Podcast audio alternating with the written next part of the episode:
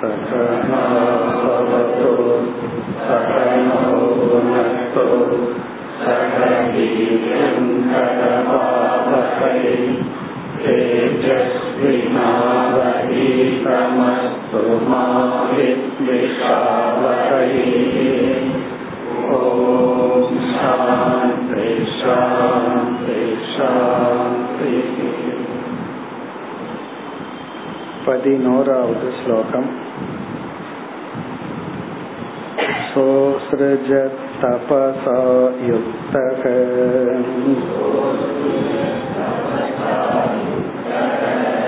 रजसा मतनुग्रहात्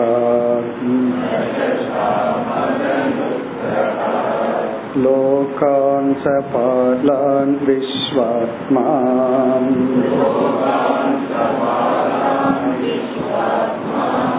भूर्भुवः सुपरिति त्रिधा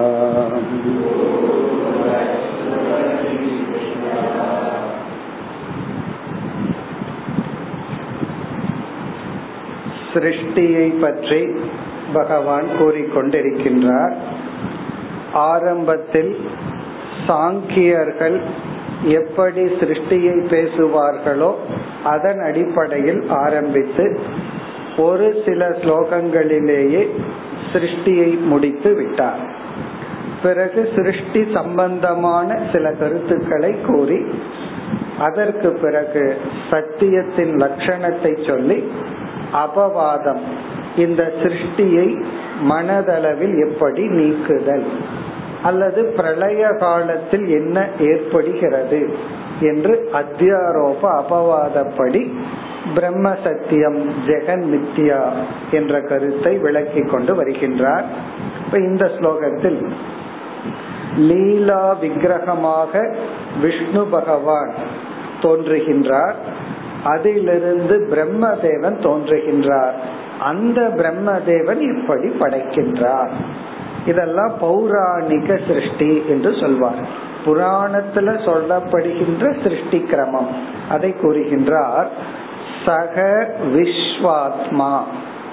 விஸ்வாத்மா என்ற சொல் பிரம்மதேவனை குறிக்கின்றது. அந்த பிரம்மதேவனான விஸ்வாத்மா ரஜசா யுக்தக தபசா யுக்தக.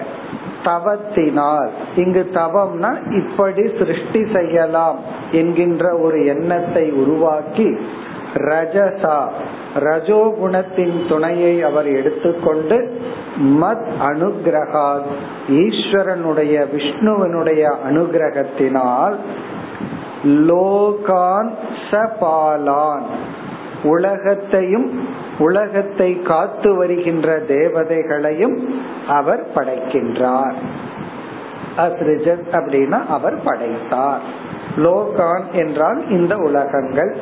லோக பாலான்னா அந்த உலகத்தில் உள்ள நியதிகள் ரூல்ஸ் என்னென்ன நியதிகள் வந்து உலகத்துல இருக்கோ அதை நம்ம தேவதைகள்னு சொல்றோம். அந்த தேவதைகள் அந்த லோகங்கள் எவை? பூகு புவக சுபக இது திருதா. படைக்கப்பட்ட இந்த உலகத்தை இந்த இடத்துல பகவான் வந்து மூன்றாக பிரிக்கின்றார். என்னென்ன உலகம் படைக்கப்பட்டதோ அதை மூன்றாக பிரித்து இந்த மூன்று விதமான உலகங்கள் தோன்றின. பூகு என்ற ஒரு லோகம் புவக என்ற லோகம் சுவக என்ற லோகம். அதாவது ஒரு லோகம் வந்து நம்ம வாழ்கின்ற லோகம். இனி ஒன்று மேல் லோகம் இனி ஒன்று கீழ் லோகம். அப்படி மூன்று விதமான லோகம். இப்போ பூகுங்கிறது நம்ம வாழ்ற லோகம். மேல் லோகம் அப்படின்னா உடனே நம்ம மேல பார்க்க தோணும். கீழ் லோகம்னு சொன்னா உடனே கீழே குனிஞ்சு பார்க்க தோன்றும்.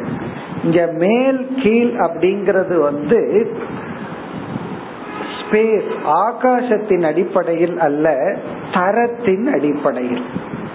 அதாவது வந்து இப்படிப்பட்ட ஜீவராசிகள் வாழ்றது மேல் லோகம் இப்படிப்பட்ட ஜீவராசிகள் வாழ்வது கீழ் லோகம் அதை அடுத்த இரண்டு ஸ்லோகத்தில் கூறுகின்றார்.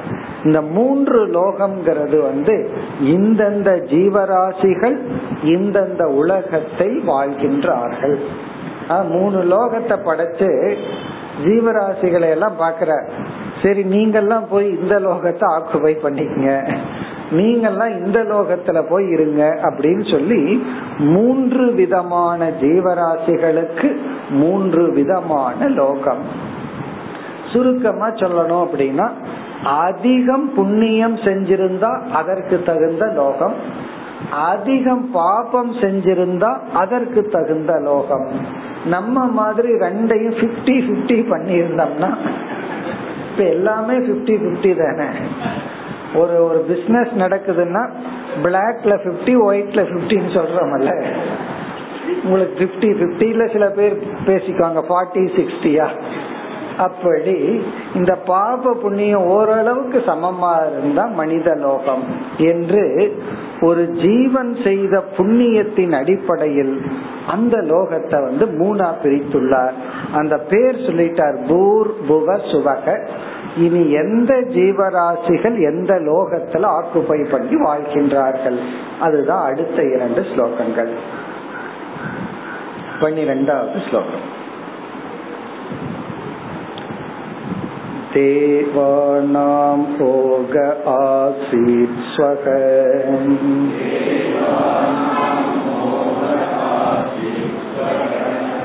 भूतानां च भुवपदम्।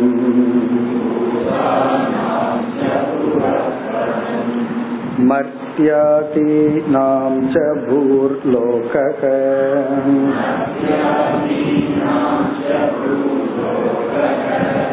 सिद्धानां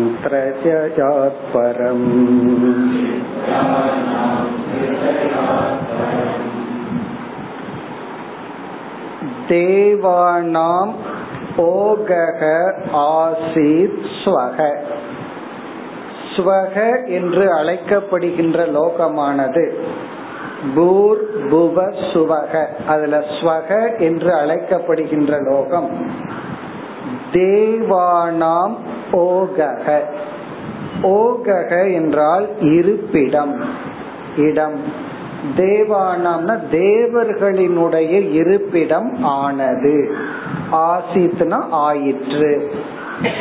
தேவர்களுக்கான இருப்பிடமாக ஸ்வக என்ற லோகம் ஆனது. போககன பிளேஸ் ஸ்தானம் இருப்பிடம். இப்ப தேவர்கள் எல்லாம் இருக்கின்ற லோகத்தை வந்து ஸ்வகன்னு சொல்றோம். தேவலோகம். ஏன்னா அவர்கள் அதிக புண்ணியம் செய்துள்ளார்கள். அந்த புண்ணியத்துக்கு தகுந்த மாதிரி உலகம். பூதானாம் புவக பதம். பதம் என்றாலும் இந்த இடத்துல இருப்பிடம் ஸ்தானம். புவக என்ற லோகம் வந்து பூதானாம். சில பூதங்களுக்கு பூதர்களுக்கு மனிதனை விட கீழானவர்கள் அல்லது கொஞ்சம் அதிக பாபம் செய்தவர்கள் அவர்களுக்கு வந்து பூதானாம். அந்த பூதர்களுக்கு அதாவது தேவர்களும் அல்ல மனிதர்களும் அல்ல மனிதர்களை விட கீழான உடலை இருப்பவர்களுக்கு சற்று அதிகம் பாபம் செய்தவர்களுக்கு புவக பூதானாம். பிறகு மர்த்தியாதி நாம் பூகு லோகக பூர் லோகக. மத்தியாதீனாம் பூர் லோகக மத்தியக அப்படின்னா மனிதர்கள். மனிதர்கள் முதலிய ஜீவர்களுக்கு. இதுல வந்து பறவைகள் மரம் செடி கொடிகள். அதனால்தான் ஆதீனாம். மனிதன் முதலிய ஜீவராசிகளுக்கு பூர் லோக நாம் அனுபவித்துக் கொண்டிருக்கின்ற இந்த பூலோகமானது இருப்பிடமாக ஆனது. அப்படி பூர் புவ சுவக அப்படிங்கிற இடத்துல சுவர் லோகம் தேவர்களுக்கும் பூலோகம் மனிதர்களுக்கும் புவர்லோகம் மற்ற பூதங்களுக்கும் ஆனது. இந்த இடத்த வேற மாதிரி நம்ம படிக்கலாம். இந்த பூர் புவ சுபகங்கிறது எல்லாமே மேல் லோகமா நம்ம வச்சுட்டு இந்த பாதாளம் அத அதோ லோகன்னு சில பாதாள லோகம் எல்லாம் இருக்கு. அதெல்லாம் வந்து வேற ஜீவராசிகளுக்கு என்றும் எடுத்துக்கொள்ளலாம் பிறகு வந்து மகர் லோகம் தபலோகம் சத்தியலோகம் எல்லாம் பல லோகங்கள் இருக்கு. தேவர்கள் வாழ்வதை விட மிக மேலான சில லோகங்கள். அந்த லோகங்கள் எல்லாம் யாருக்கு அப்படின்னா தேவர்களை காட்டிலும் அதிகம் புண்ணியம் செய்த சில சித்தர்களுக்கு தேவர்கள்லயே மேலான தேவர்களுக்கு.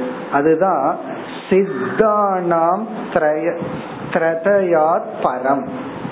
சித்தானாம். சில சித்தர்களுக்கு திரதயாத் பரம். திரதயம் என்றால் இந்த மூன்று. திரதயாத் என்றால் இந்த மூன்று லோகங்களை காட்டிலும் பரம் மேலான லோகங்கள். இந்த மூன்று லோகத்துக்கும் மேலான லோகங்கள்ல சித்தர்கள் எல்லாம் இருக்கின்றார்கள். இங்க சித்தர்கள் அப்படின்னு சொன்னா நம்ம பேசிட்டு இருக்கிற சித்தர்கள் அல்ல. இங்கு வந்து தேவர்களை காட்டிலும் அதிகம் புண்ணியம் செய்தவர்களுக்கு அந்த லோகம். இனி அடுத்த ஸ்லோகத்துல வந்து நாகர்களுக்கும் அல்லது பேய் பிசாசு எல்லாம் சொல்றமே அந்த மாதிரி ஜீவர்களுக்கெல்லாம் கீழான லோகங்கள்னு சொல்ற இந்த இரண்டு ஸ்லோகத்தினுடைய சாராம்சம் என்ன என்றால் இந்த லோகம்ங்கிறதுக்கு ரெண்டு அர்த்தம் இருக்கு. பல இடங்கள்ல நம்ம உடலும் லோகம் என்று சொல்லப்படும். சில இடங்கள்ல நாம வாழ்கின்ற உலகமும் லோகம் என்று சொல்லப்படும். இப்ப நமக்கு கிடைக்கின்ற லோகம் அப்படிங்கிறது வந்து உடலும் வாழ்கின்ற உலகமும். உண்மையிலேயே இதை நம்ம பிரிக்க முடியாது. மனித உடல் கிடைச்சிட்டா அந்த மனித உடலை வச்சு மனித லோகத்துலதான் வாழ முடியும். வேறு விதமான தேவர்கள் உடல் கிடைச்சிட்டா அவங்கள கொண்டு போய் இந்த லோகத்துல போட முடியாது.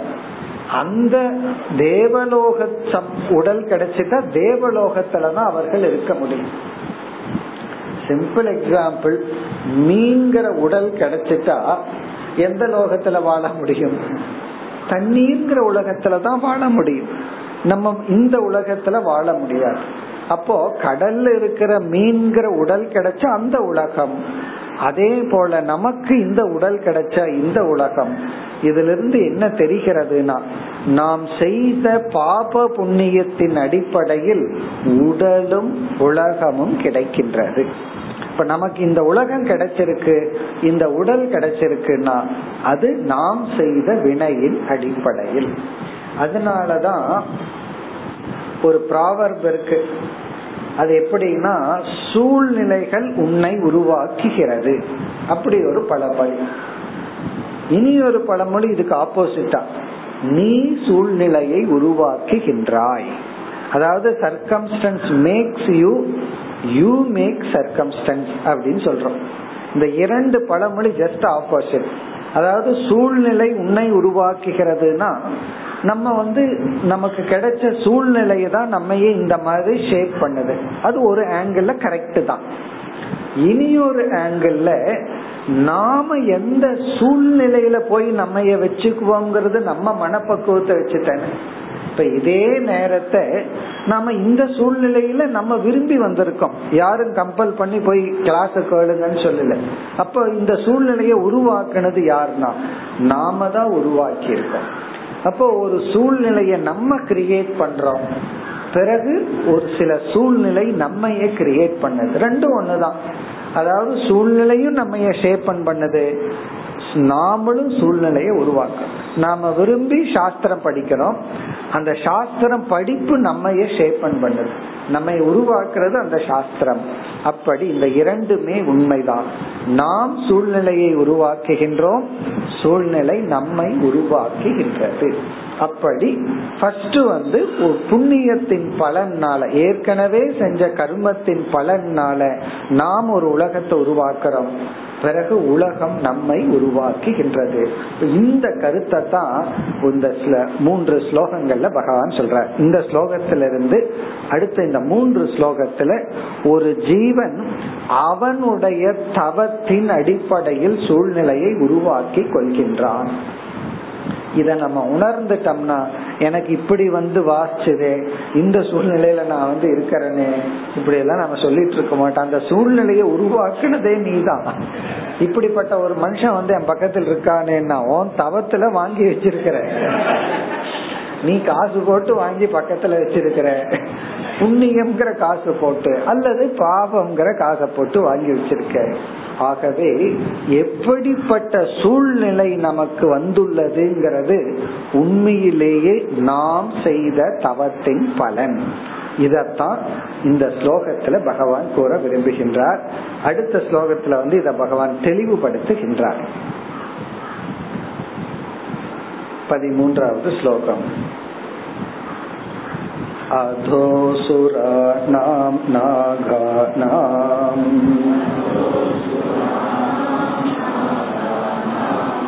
भूमे रोगोऽसृजत् प्रभुः।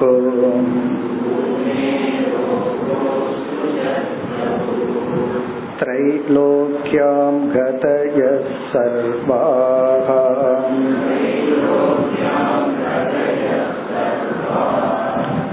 कर्मणां त्रिगुणात्मनाम्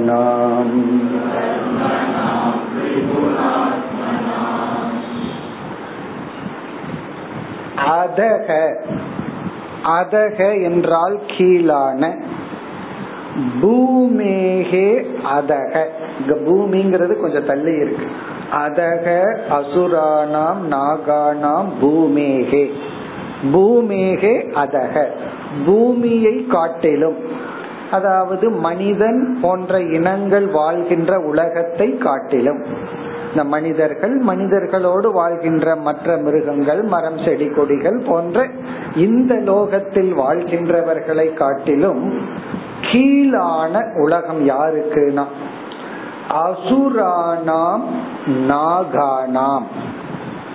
நாகர்களுக்கும் அசுரர்களுக்கும். இங்க நாககன நாகப்பாம்புன்னு நினைச்சுக்க கூடாது. நாகர்கள்னா ஒரு விதமான ஜீவராசிகள்.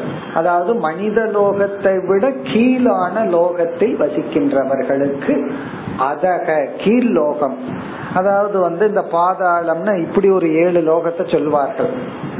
விதல அதல அப்படின்னு சொல்லி ஒரு ஏழு லோகம். மேல போனீங்கன்னா பூர்புவ சுவக அப்படின்னு சொல்லி மகக தபக சத்தியம் சொல்லி அப்படி ஒரு ஏழு லோகம் சொல்வார்கள். அப்படி மேல் லோகம் கீழ் லோகம். கீழ் லோகம்னா குறைவான இந்திரியங்கள் இருக்கும் குறைவான சுகம் இருக்கும் அதிகமான துக்கம் இருக்கும். அறிவை அடையிறது வந்து சற்று கடினம். அதாவது தமோ குண ரஜோ குண பிரதானமா இருக்கும். நம்ம கிட்ட மூணு இருக்கும். சத்துவ ரஜஸ் தமஸ் இருக்கும். தேவலோகத்தில எல்லாம் அதிக சத்துவமா இருக்கும். அப்படி அப்படிப்பட்டவர்களுக்கு பூமேகே அதக ஓகக அசுரிஜத் பிரபு பிரபுனா ஈஸ்வரன் இந்த இடத்துல பிரம்மதேவன் அசிரிஜத் படைக்கின்றார். ஓகக இருப்பிடத்தை பூமிக்கு கீழான சில இருப்பிடத்தை படைக்கின்றார். நாகர்களுக்கும் அசுரர்களுக்கும். இப்ப அசுரர்கள்னா நம்ம வந்து அந்த மாதிரி ஜீவராசிகள்னு புரிந்து கொள்ள வேண்டும். இனி அடுத்த வரியில தான் சொல்றார் மூன்று விதமான லோகங்கள். அதாவது வந்து மேல் லோகம் பூலோகம் அதற்கு கீழ் உள்ள லோகம். பிறகு மூன்று விதமான குணங்கள். சத்துவ குணம் ரஜோகுணம் தமோ குணம் இந்த மூன்று குணம் குணத்தின் அடிப்படையில் ஜீவராசிகளான குறிப்பான மனிதர்களாகிய நாம் தூண்டப்பட்டு கர்மத்தில் ஈடுபடுகின்றோம். சத்துவத்துல தூண்டப்பட்டு கர்மத்துல ஈடுபடுறோம். ரஜஸ்ல தூண்டப்பட்டு தமோ குணத்துல தூண்டப்பட்டும் சில அதர்மங்கள் தவறான கர்மத்துல ஈடுபடுறோம். இப்படி மூன்று குணங்களால் தூண்டப்பட்டு நாம் வந்து செயல்கள் எல்லாம் செய்யறோம். அந்த கர்மத்தின் பலன் என்னவென்றால் இந்த மூன்று லோகத்துல ஏதோரு லோகம்தான் கர்மத்தின் பலனாக அமைகிறது. இதுல ரெண்டு கருத்தை பகவான் சொல்ற ஒரு கருத்து வந்து கர்மத்தின் விளைவு வந்து உலகம்தான். ஞானத்தின் விளைவு தான் மோக்ஷம். ஆகவே கர்மத்தினால நீ மோட்சத்தை அடைய முடியாது லோகத்தை தான் அடைய முடியும். ஈஸ்வர ஞானத்தினாலதான் முக்தியை அடைய முடியுமே தவிர நீ என்ன கர்மம் பண்ணினாலும் கர்மத்தினுடைய பலன் ஏதோ ஒரு லோகத்துக்குள்ளதான் இருக்கும். இந்த லோகத்தை தாண்டி கர்மம் வந்து பலனை கொடுக்காது. இது ஒரு கருத்து. இப்ப இதுல இருந்து மறைமுகமா பகவான் என்ன சொல்றார்? உனக்கு மோட்சம் வேணும்னா அது கர்ம பலனுக்குள்ள வராது அது ஞான பலனாகத்தான் வரும். இப்ப இரண்டாவது கருத்து நம்ம பார்த்ததுதான். நாம் செய்த கர்மத்தின் அடிப்படையில நமக்கு லோகம் கிடைக்கின்றது. அதாவது சூழ்நிலைகள் கிடைக்கின்றது. லோகம் அப்படின்னா சூழ்நிலைகள். நாம எந்த இடத்துல இருக்கிறோம் எப்படிப்பட்ட சூழ்நிலையை நம்ம உருவாக்கி வச்சிருக்கிறோம்ங்கிறது நம்முடைய செயலினுடைய விளைவு. ஒரு வீட்டையே எப்படி வீட்டை வச்சிருக்கிறோம்? அது வந்து நம்முடைய கர்மத்தின் விளைவு. கிளீன் பண்றதுக்குன்னு ஒரு டைம் கொடுத்தா தான் வீட்டை சுத்தமா வச்சிருக்க முடியும். சில பேர் வந்து அந்த ஒரு தாட்டே கிடையாது. சுத்தம் பண்ணணும் அப்படிங்கறது அதாக சுத்தம் ஆயிட்டா உண்டு. இந்த மர்பீஸ் லாவனுடைய தலைகீனால நீ பேசாம விட்டா எல்லாம் அசுத்தமாயிருன்னு ஒரு லா இருக்கு. சில சமயம் அது அப்படியே விட்டா அது ஏதாவது சுத்தமானா உண்டு. மழை பெஞ்சா ரோடு சுத்தமாகிற மாதிரி. ரோடு எப்ப சுத்தமாகும்னா நம்ம ஏதாவது ரோட்டை சுத்தம் பண்றோமா? மழை பெய்யும் போது சுத்தமாயிருக்கு அதே போல வீடு நேச்சுரலா ஏதாவது ஆனா உண்டு. அதுக்குன்னு காலத்தை கொடுக்கறது இல்ல அப்ப வீடு எப்படி இருக்கும் அப்படித்தான் அதே போல மனம் அதே போல உடல் அதே போல நம்முடைய ஆடைகள் குறிப்பா நம்முடைய மனம் சூழ்நிலைகள். இப்ப நீ எப்படிப்பட்ட சூழ்நிலையில இருக்கிறங்கிறது நீ உன்னிடம் இருந்து வந்த கர்மத்தின் அடிப்படையில். எப்படி ஞானத்தினாலதான் மோட்சத்தை கொடுக்க முடியுமோ அதே போல ஞானத்தினால வீட்டையெல்லாம் சுத்தம் பண்ண முடியாது. ஞானத்தினால உடலை தூய்மைப்படுத்த முடியாது. ஞானத்தினால சுத்தம் செய்ய முடியாது. அது கர்மத்தினாலதான் பண்ண முடியும். இந்த கருத்தை சொல்ற அதாவது நமக்கு கிடைக்கிற உலகம் மக்கள் சூழ்நிலை பிறகு உடல் ஆயுள் அதில் இருக்கிற ஆரோக்கியம் இதெல்லாம் இந்த பிறவியிலேயோ அல்லது இதற்கு முன் பிறவியிலேயோ நாம் செய்த கர்மத்தின் விளைவு. ஒருத்தர் அறுபத்தஞ்சு வயசுல பல நோய்கள் வருதுன்னு வச்சுக்கோமே. உடனே அவர் சொல்லக்கூடாது எந்த ஜென்மத்துல செஞ்ச பாவமோ இப்ப நோய் வருதுன்னு சொல்லி. இவர் வந்து இருபது வயசுல இருந்து எப்படி ஃபுட் ஹேபிட் இருந்துச்சு எப்படி வந்து எக்ஸசைஸ் பண்ணார் அதனுடைய பலனாம் இப்ப வந்திருக்கு. பிளஸ் சில நோய்கள் வந்து நம்ம பிறந்த உடனே உள்ள இருக்குமா? அறுபது வயசுல மேனிஃபெஸ்ட் ஆகுமா? அப்ப அதுக்கு என்ன பண்றதுன்னா அது எவ்வளவுதான் சில பேர் ஆரோக்கியமா இருந்தாலும் சில நோய்கள் நமக்கு வரத்தான் இருக்கு. கருத்து என்னன்னா கர்ம வினையின் அடிப்படையில் நமக்கு சூழ்நிலைகள் கிடைக்கின்றது. அதனால யாரையும் சூழ்நிலைய நம்ம பிளேம் பண்ண கூடாது இது எனக்கு கிடைத்த கர்ம பலன். இரண்டாவது வந்து கர்மத்தின் பலனே லோகம்தான். மோக்ஷம் அல்ல. அது ஏதோ ஒரு லோகத்தை நமக்கு கொடுக்கும். அதுதான் இரண்டாவது வரையில சொல்ற. கர்மணாம் திரிகுணாத்மனாம். கடைசி பகுதி. திரிகுணாத்மனாம் கர்மணாம். அதாவது மூன்று குண சொரூபமாக உள்ள கர்மங்களுக்கு.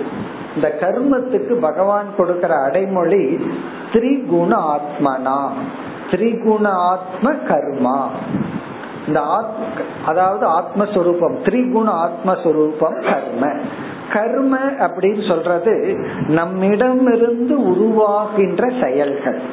இந்த செயல்கள் வந்து எந்த மூலத்திலிருந்து வருகிறது என்றால் சத்வ ரஜஸ் தமஸ் என்ற மூன்று குணத்தின் தூண்டுதலாக உருவாவது.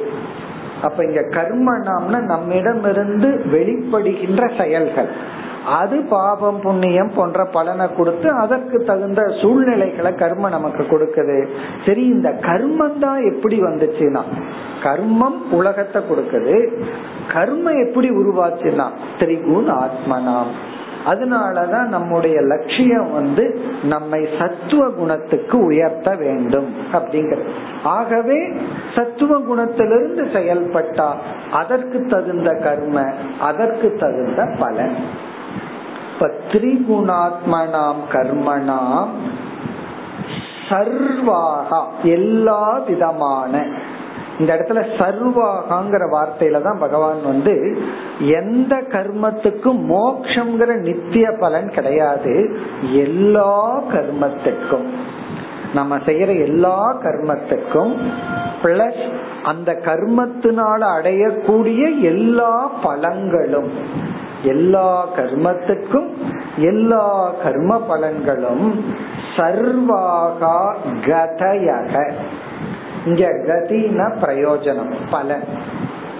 இந்த கர்மத்திலிருந்து உனக்கு கிடைக்கிற லாட் கர்மத்திலிருந்து உனக்கு கிடைக்கின்ற பலன்கள் அனைத்தும் விதிவிலக்கு இல்லாமல் அனைத்தும் திரைலோக்கியாம் முதல் சொல் இரண்டாவது வரியில.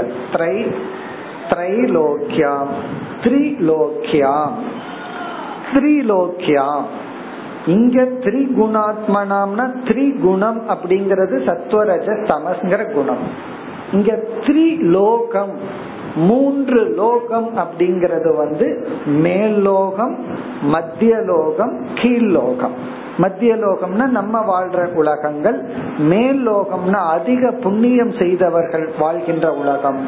கீழ்லோகம்னா அதிக பாப்பம் செய்த ஜீவராசிகள் நாகர்கள் அசுரர்கள் போன்றவர்கள் வாழ்கின்ற உலகம்.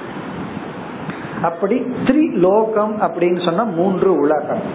கதி அப்படிங்கறது வந்து பலன். இந்த மூன்று உலகத்துக்குள்ளதான் கதையக பவந்தி கதிகள் இருக்கின்றன. இப்ப எல்லா விதமான கர்மத்தினுடைய பலன்களும் முடிவுகளும் திரைலோக்கியாம் ஏவ பவந்தின் அர்த்தம். கதிகள் இந்த மூன்று உலகத்துக்குள்ளதான் வருகின்றது.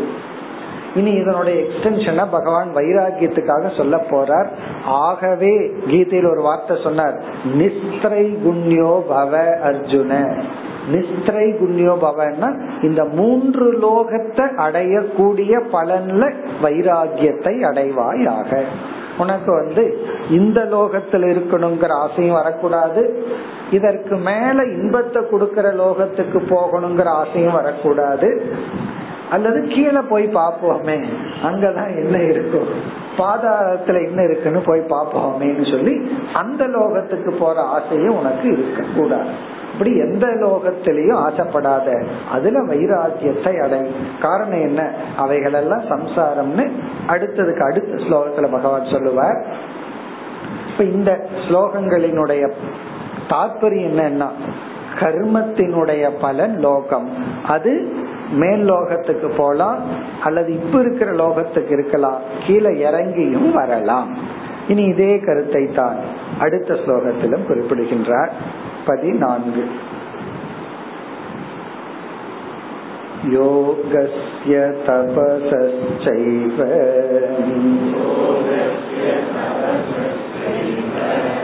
न्यासस्य गतयो मलाः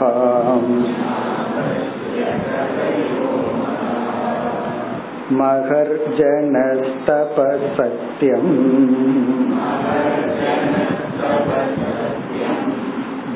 भक्तियोगस्य मद्गतिः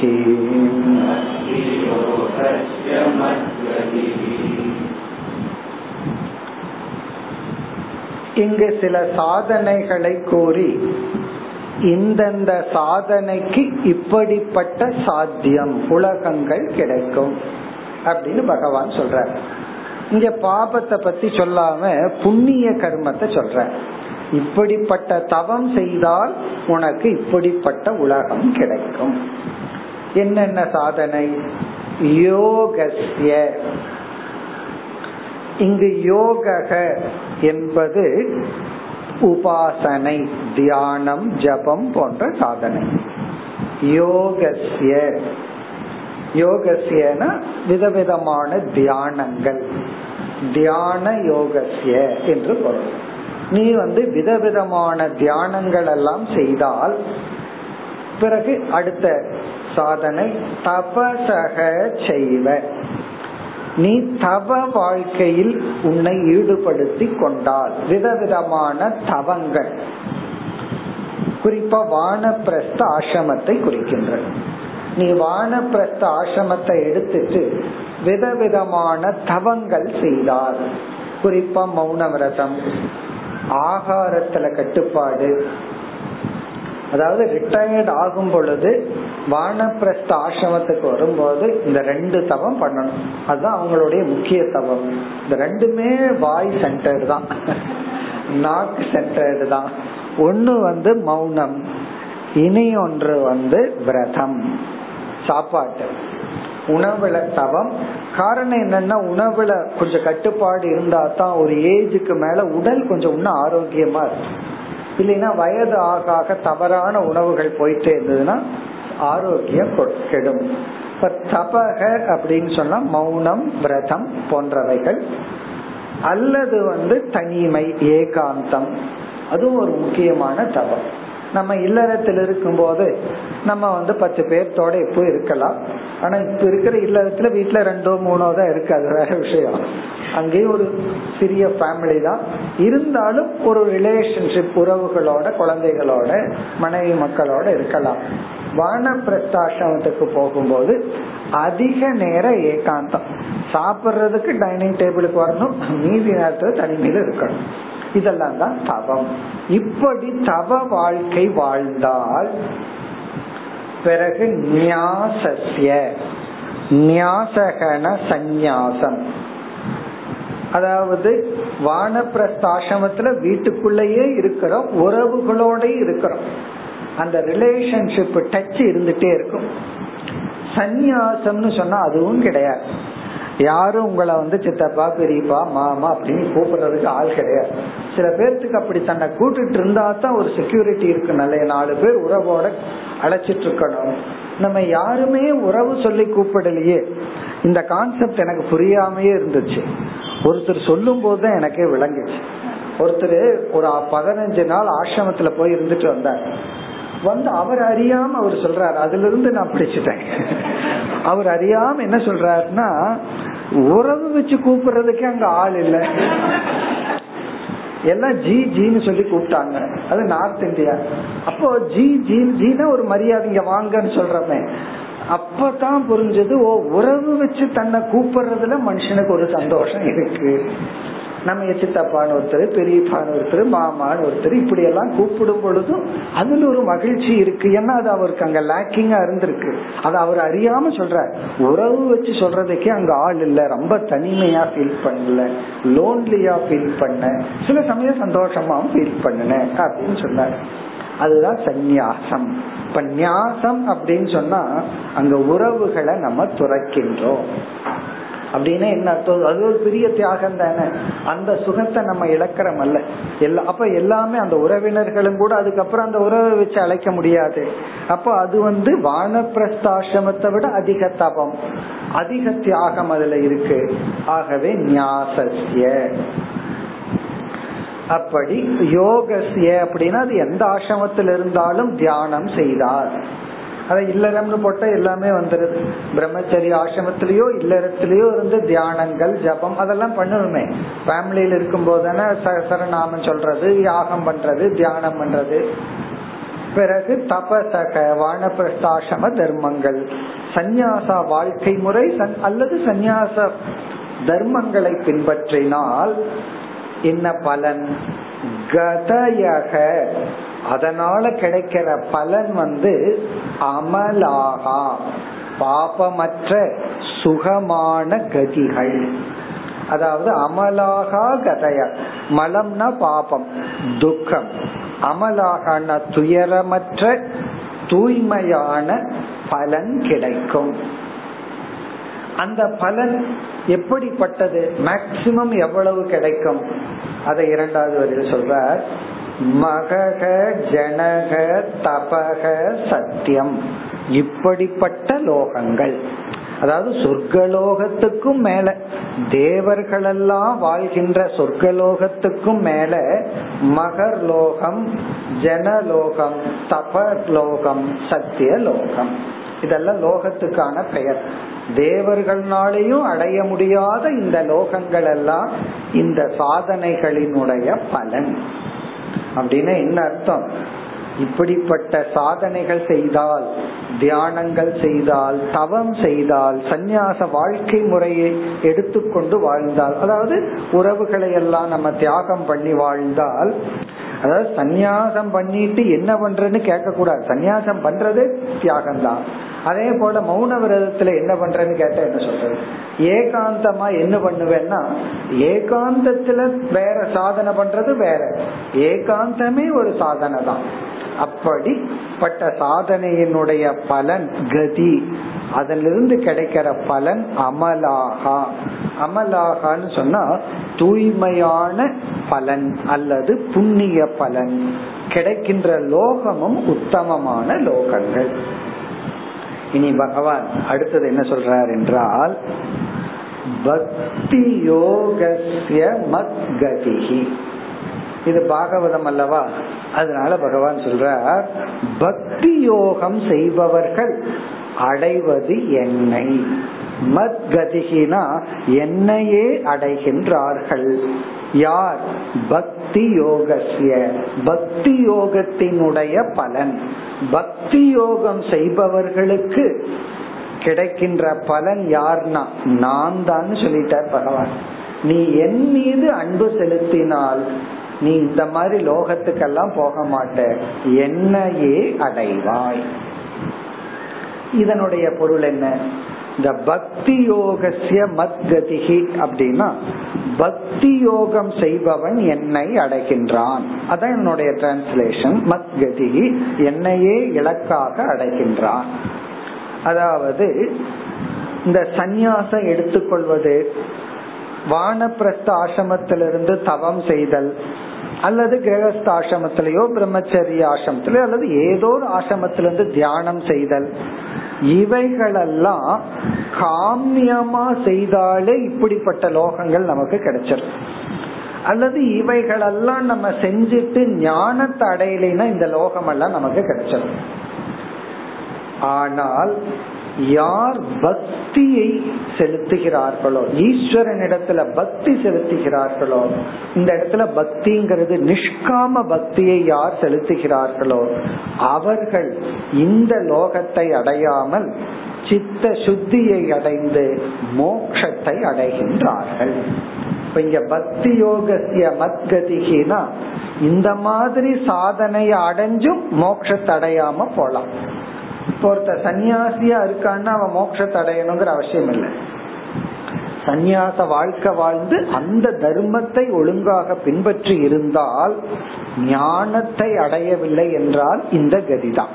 அவனுக்கு நல்ல லோகம் கிடைக்கும் புண்ணியம் கிடைக்கும். அதே போல வானப்பிரஸ்தாசிரமத்தில இருந்து ஞானத்தடையினா ஈஸ்வரன் மீது பக்தி செலுத்த முடியவில்லை என்றால் நல்ல கதி.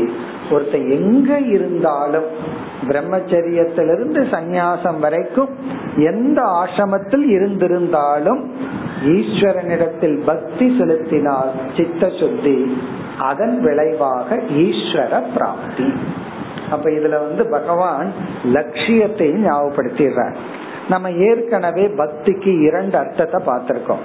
ஒரு அர்த்தம் வந்து ஒரு குறிப்பிட்ட சாதனைய பக்தின்னு சொல்றோம். இனி ஒரு அர்த்தம் நாம் செய்கின்ற அனைத்து சாதனைக்குள்ளும் இருக்க வேண்டிய பாவனை. நாம ஜபம் பண்றோமோ சந்நியாச வாழ்க்கை முறையை பின்பற்றமோ அல்லது ரிட்டையர்மெண்ட் லைஃப பின்பற்றமோ எந்த தவம் செய்தாலும் அதற்குள்ள பக்தி என்ற ஒன்று இருந்தால் அது பக்தி யோகம். என்ன நம்ம மௌன விரதத்தை இருக்கலாம் அல்லது சாதாரண விரதத்தை இருக்கலாம் உணவுல விரதம் இருக்கலாம் அது வந்து வெறும் பிசிக்கல் லெவல்லயும் இருக்கலாம். உடம்புக்கு ஆரோக்கியம் நினைச்சிட்டு இருக்கலாம் வெயிட் குறையணும் நினைச்சிட்டு இருக்கலாம். ஆனா மண்டையில வெயிட் ஏறிடும். நான் இவ்வளவு தவம் பண்ணி இருக்கிறேன் என்னால சாப்பிடாம இருக்க முடியும் அப்படிங்கிற கர்வம் வரலாம் அகங்காரம் தடிக்கும். உடல் வேணா வெயிட் இல்லாம இருக்கலாம். ஆனா இந்த பக்தின்னு ஒண்ணு இருந்தா அங்கேயும் வெயிட் இருக்காது. அமானித்துவம் அதம்பித்துவம் ஆரம்பிச்சாரு. அப்ப அந்த பக்தி வந்து அகங்காரத்தை நீக்கி பணிவை கொடுக்கும். பணிவு வந்தா அது வந்து அறிவுக்கான அறிகுறி. அந்த காலத்துல எல்லாம் இந்த எக்ஸாம்பிள் சொல்லுவாங்க. ஒரு யானை மேல மணியை மாட்டி விட்டுருப்பார்கள். அதாவது யானை வரும் பின்னே மணி யோசை வரும் முன்னேம்பா மணி யோசை ஃபர்ஸ்ட் வந்தா ஓ யானை வருது அப்படின்னு அர்த்தம். அதே போல பணிவு வந்ததுன்னா பின்னாடி ஞானம் வருதுன்னு அர்த்தம். அந்த பணிவுக்கு பக்தி தான் சாதனை. ஆகவே பகவான் வந்து பக்தி யோகசிய மத்கதி இனி வந்து வைராகியத்துக்காக அடுத்த ஸ்லோகத்துல இந்த உலகத்துல அடையிற எந்த லோகமும் லட்சியம் அல்ல வைராகியம் பக்தி ஞானம் இதுதான் லட்சியம்ங்கிறதுக்காக வைராகியத்தை கொடுப்பதற்காக அடுத்த ஸ்லோகத்தில் பகவான் பேசுகின்றார் मया कालात्मना धात्रा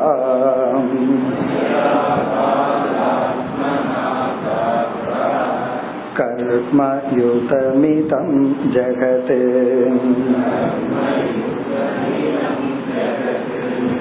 गुणप्रवाह एतस्मिन्।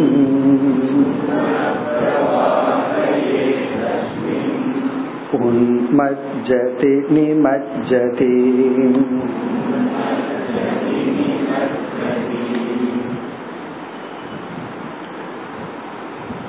நம்ம வேதாந்தம் படிக்க வந்தா வேதாந்த வகுப்புல வந்து ஃபர்ஸ்ட் டாபிக் முதல் அறிமுகப்படுத்துற தலைப்பு வந்து லட்சியம் அல்லது புருஷார்த்தம். ஃபர்ஸ்ட் டாபிக் நம்ம எரியாம அது ஸ்டூடெண்ட்ஸுக்கு தெரியாது. ஏதோ ஃபர்ஸ்ட் வந்து உட்காருவோம். டீச்சருக்கு தெரியும் எந்த டாபிக்க ஃபர்ஸ்ட் இன்ட்ரடியூஸ் பண்ணணும். அதுல நம்ம இன்ட்ரடியூஸ் பண்ற டாபிக் வந்து லட்சியம். நம்ம மனித வாழ்க்கையினுடைய லட்சியம் என்ன?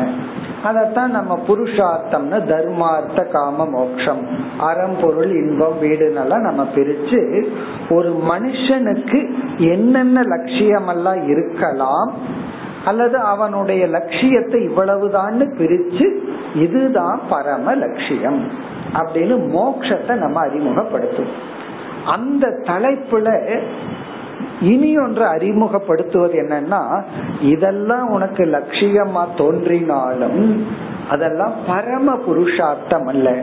இறுதி லட்சியம் அல்ல இடைப்பட்ட லட்சியம். ஃபைனல் கோல்ங்கிறது மோக்ஷம் தான் மீதி எல்லாம் இடையில இருக்கிற லட்சியம். அதுக்கு என்ன எக்ஸாம்பிள்னா ஸ்கூல் ஸ்கூல்ங்கிறது லட்சியம். என்ன லட்சியம்னா? பர்மனன்ட் லட்சியம் அல்ல.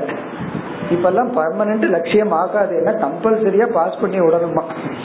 நீ அதனால வந்து அது பர்ம அந்த காலத்துல அது பர்மனன்ட் லட்சியமா இருக்கும். அது ஸ்கூலுக்கு போனா வெளியவே வரமாட்டான். ஒவ்வொரு வருஷம் ரெண்டு வருஷம் ரெண்டு வருஷம் படிச்சு. இப்பெல்லாம் அப்படி இல்லை.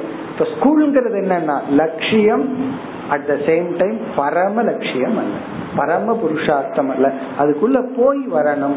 அதே போல காலேஜ் அதே போல எல்லாமே. எல்லாமே என்னன்னா அது வந்து இடைக்காலம். எதுவுமே பர்மனன்ட் லட்சியம் அல்ல அதுதான் இங்க சொல்றார் பகவான் இந்த ஸ்லோகத்துல நீ இந்த உலகத்துல பிறந்திருக்கிறையே இந்த ஜெகத்தும் சரி இந்த ஜெகத்துல என்னென்னலாம் நீ அடைய முடியுமோ அவைகளும் சரி கர்மத்தினால என்னென்ன உலகத்தை எல்லாம் அடைய முடியுமோ அவைகளும் சரி எதுவுமே பரம லட்சியம் அல்ல எல்லாமே இடைக்கால லட்சியமா இருக்கலாமே தவிர அவைகள் புருஷார்த்தம் அல்ல. அவைகள் எல்லாமே சம்சாரம். அதத்தான் இந்த ஸ்லோகத்தை சொல்ற அதாவது கர்மத்தினால நீ எவ்வளவு தவம் வேணாலும் செய்யலாம் எவ்வளவு ஜபம் வேணாலும் செய்யலாம். அந்த கர்மத்தினால அடையப்படுகின்ற பலன் எதுவுமே லட்சியம் அல்ல. அதெல்லாம் சம்சாரத்துக்குள்ளதான் இருக்கு. இப்ப கர்மத்துக்கு அப்பாற்பட்டு நீ அடையக்கூடிய பலன் தான் சம்சாரம்ங்கிற லட்சியத்தை தாண்டி உள்ளது. அதுதான் இந்த ஸ்லோகத்தின் சாராம்சம். அதை கூறுகின்றார் மயா என்னால் மயா என்னால். இந்த இடத்துல என்னால்னு சொல்லி பகவான் வந்து ஈஸ்வரனை தன்னை பகவான பாவிச்சு பேசுற சாதாரண கிருஷ்ண பகவானா இல்லாம ஈஸ்வரனாகிய என்னால் பிறகு நான் யார்னு பகவானே தன்னை அறிமுகப்படுத்துற காலாத்மனா காலஸ்வரூபியான என்னால். அதாவது நானே கால தத்துவமாக இருக்கின்றேன். கால தத்துவமாக இருக்கின்ற என்னால் அதாவது டைம் பிரின்சிபலா இருக்கிறதே நான் தான் சொல்றார். கால தத்துவமாக இருக்கின்ற என்னால். அதாவது மாயையாகிய ஒரு சக்திய கால தத்துவமா மாத்தி நான் தான் டைம் ஃபேக்டரா இருக்கிறேன். பிறகு அது மட்டுமல்ல தாத்ரா. தாத்ரா என்றால் அனைத்து ஜீவராசிகளினுடைய கர்ம பலனை கொடுக்கின்ற என்னால். தாத்ரான கர்ம பலனை கொடுக்கின்ற எல்லாம் இங்க தாத்ராங்கிற சொல்லல வந்து இந்த ஜெகத்தை அனைத்தையும் நான் தான் கண்ட்ரோல் பண்ணிட்டு இருக்கிறேன். என்னுடைய கண்ட்ரோல்ல இருக்கு. எல்லாமே என்னுடைய லா என்னுடைய விதிப்படி நடந்து கொண்டிருக்கின்றது இந்த உலகம். இப்ப தாத்ரான்னு சொன்னா கண்ட்ரோலர் அப்படின்னு எல்லாத்தையும் என்னுடைய கண்ட்ரோல்ல நான் வச்சிருக்கிறேன். அப்படிப்பட்ட என்னால் இதம் ஜெகது. இந்த உலகமானது படைக்கப்பட்டுள்ளது. இந்த உலகம் படைக்கப்பட்டுள்ளது. இப்படிப்பட்ட என்னால் இந்த உலகம் படைக்கப்பட்டு இந்த உலகம் இயங்கிக் கொண்டு உள்ளது. பிறகு என்ன சொல்றார்? இந்த உலகத்துக்கு ஒரு அடைமொழி. கர்ம யுக்தம். கர்ம யுக்தம் ஜெக இதம் ஜெகது. கர்மயுக்தம் ஜெகத். இதம்னா இந்த ஜெகத்துன உலகம். இந்த உலகம் என்னன்னா என்னால உருவாக்கப்பட்டு இயங்கிக் கொண்டு வருகிறது. கர்ம யுக்தம்னா நீ எப்படிப்பட்ட உலகத்துல வாழ்ந்து கொண்டு இருப்பாய்ங்கிறது கர்மத்தின் அடிப்படையில் அமைந்துள்ளது. கர்ம யுக்தம் ஜெகத். அதாவது பகவான் வந்து பெரிய உலகத்தை படைச்சிருக்கார். நாம வாழக்கூடிய உலகம் எப்படி இருக்கும்னா பகவான் படைச்ச உலகத்துல அல்ல. நம்ம கர்மத்தின் விளைவா வந்த உலகத்துல நம்ம வாழ்ந்துட்டு இருக்கிறோம் இப்ப நம்ம சந்திக்கிற மனிதர்கள் நமக்கு கிடைச்ச உல உடல் அதற்கு கிடைச்ச ஆயுள் சில பேர் வந்து அறுபது வயசை தாண்டி இருக்க இருந்திருக்க மாட்டார்கள். சில பேர் தொண்ணூறு வயது வரைக்கும் இருப்பார்கள். தொண்ணூறு வயதுல உலகம் எப்படி இருக்குன்னு அறுபது வயசுல போனவருக்கு தெரியுமான்னா தெரியாது. அதே போல சில பேர் அஞ்சு மாசத்துல இறந்து விடுவார்கள் அறுபது மாசத்துல இறக்கிறார்கள். அப்போ அவர்களுக்கு கிடைத்த காலம் உலகம் அனுபவம் இதெல்லாம் கர்ம யுக்தம் அவங்க கர்ம வினையின் அடிப்படையில் கிடைக்கப்பட்ட இந்த உலகம் வந்து என்னால் படைக்கப்பட்ட இந்த உலகம் இருக்கே. அத சொல்ற இரண்டாவது வரியில குண பிரவாகே ஏ தஸ்மின் மீண்டும் இந்த உலகத்தை வர்ணிக்கிறார். குண பிரவாக இந்த உலகம் எப்படி ஓடிக்கொண்டிருக்கின்றதாம்? குணம் என்கின்ற நதியாக ஓடிக்கொண்டு இருக்கின்ற இந்த உலகம். சத்துவம் ரஜஸ் தமஸ் என்கின்ற மூன்று குணங்களை நதியாக வைத்து நதியா நதியை போல் ஓடிக்கொண்டிருக்கின்ற இந்த உலகத்தில் ஏ தஸ்மின் இந்த உலகத்தில் உன்மஜதி நிமஜதி அதாவது இந்த ஜீவராசிகள் இந்த உலகமே மூழ்கி எழுந்து மூழ்கி எழுந்து கொண்டு இருக்கின்றது. உன்மஜ்ஜதி நிமஜ்ஜதி. உன்மஜ்ஜதி நிமஜ்ஜதினா மூழ்கி மூழ்கி எழுகின்றன. அப்படின்னா என்ன அர்த்தம்னா உண்மஜதினா உள்ள போகுது நிமஜதினா மேல வருது அப்படின்னா இந்த கர்ம பலனா வந்து இருக்கிற இந்த உலகம் வந்து என்றைக்குமே சம்சாரத்துக்குள்ளதான் இருக்கு. நாம் அடைகின்ற பலன்கள் அனைத்தும் சம்சாரத்துக்குள்ளதான் இருக்கு. சம்சாரத்தை தாண்டி இந்த உலகத்துக்குள்ள ஒன்றுமே இல்லை. ஆகவே இந்த உலகத்துல எதையும் இந்த உலகத்திலிருந்து நீ சம்பாதிக்கிற கர்மத்தினால கிடைக்கிற வேற எந்த லோகமும் லட்சியம் அல்ல. புருஷார்த்தம் அல்ல. பிறகு என்ன புருஷார்த்தம்? இனிமேல் சொல்ல போறாரு சத்தியம்னு ஒரு வஸ்து இருக்கு. அந்த வஸ்துவை அடையிறது தான் புருஷார்த்தம். மோக்ஷந்தான் புருஷார்த்தம். அதை காட்டுவதற்காக புருஷார்த்தமாக இல்லாதது எதுனா? மோக்ஷத்தை தவிர அனைத்தும். அதனாலதான் நம்ம ஆரம்பத்துல தர்மார்த்த காம மோக்ஷம்னு நாலு புருஷார்த்தத்தை சொல்லுவோம். புண்ணியம்ங்கிறது ஒரு புருஷார்த்தம். நாம் அனுபவிக்கிற இன்பங்கள் புருஷார்த்தம். உலகம் புருஷார்த்தம் எல்லாம் சொல்லுவோம். கடைசியில் அவைகளெல்லாம் ஸ்டெப் அவைகளெல்லாம் ஃபைனல் புருஷார்த்தம் அல்ல. மோக்ஷந்தான் பரம புருஷார்த்தம். மீதி எல்லாம் படிகள். இனி அடுத்த ஸ்லோகத்துல இந்த உலகம் இருக்கே. ஆரம்பத்துல பகவான் எப்படி ஆரம்பிச்சார்? பிரகிருதி புருஷன் ஆரம்பிச்சார். இந்த பிரகிருதி புருஷன் இரண்டு சேர்க்கையெல்லாம் இந்த உலகம்னு சொல்லி மீண்டும் கன்க்ளூட் பண்றதுக்காக இந்த சிருஷ்டிய வந்து நிறைவு செய்வதற்காக அடுத்த ஸ்லோகத்துல இந்த உலகமே புருஷ பிரகிருத்தியினுடைய சேர்க்கை தான் என்று கூறுகின்றார். இது வந்து சிருஷ்டியை நிறைவு செய்வதற்காக. பதினாறாவது ஸ்லோகம்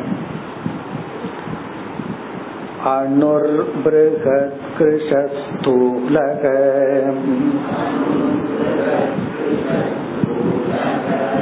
यो यो भाव प्रसिद्ध्यति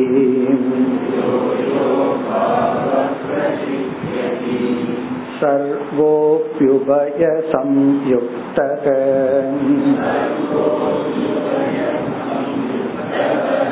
प्रकृत्या पुरुषेण च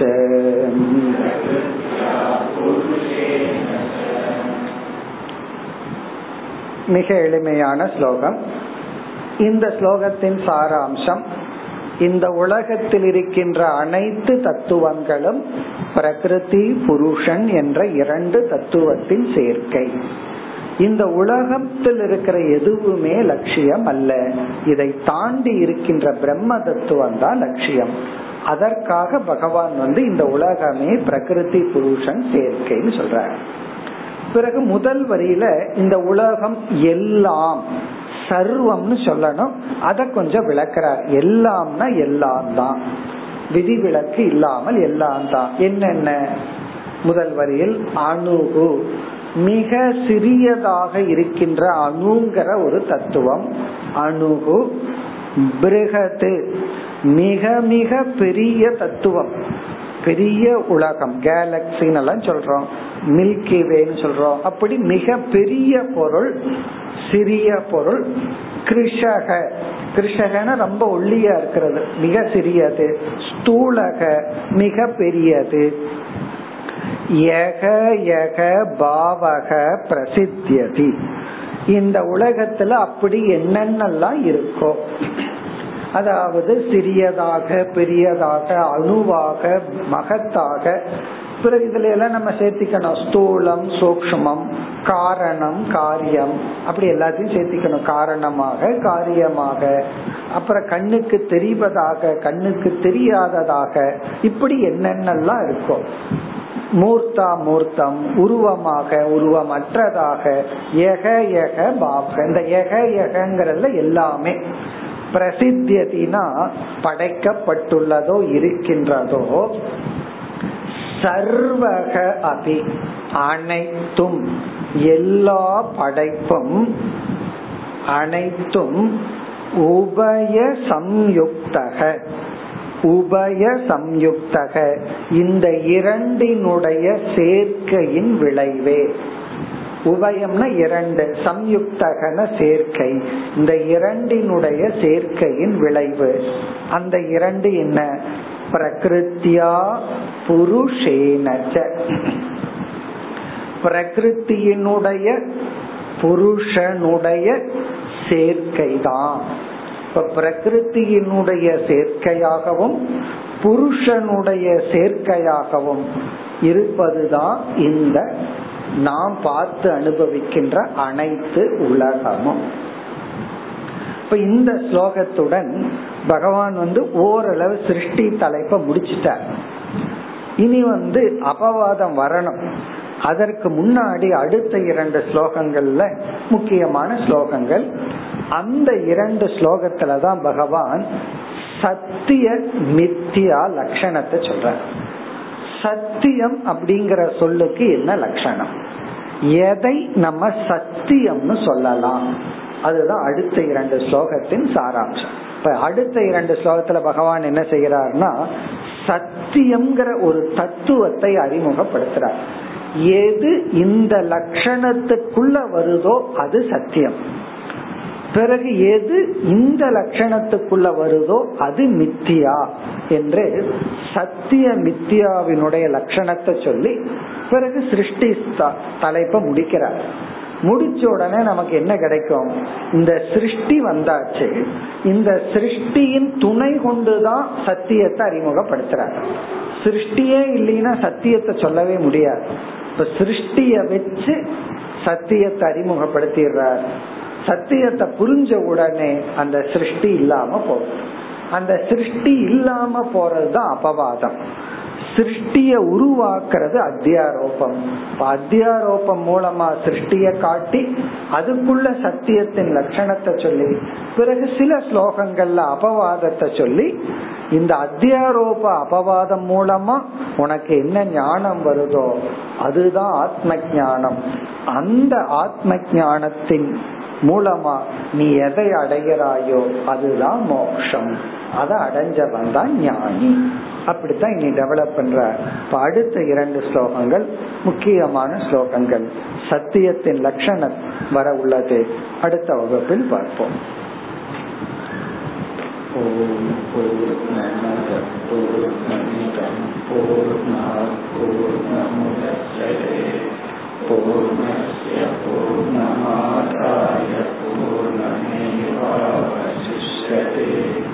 ॐ शान्ति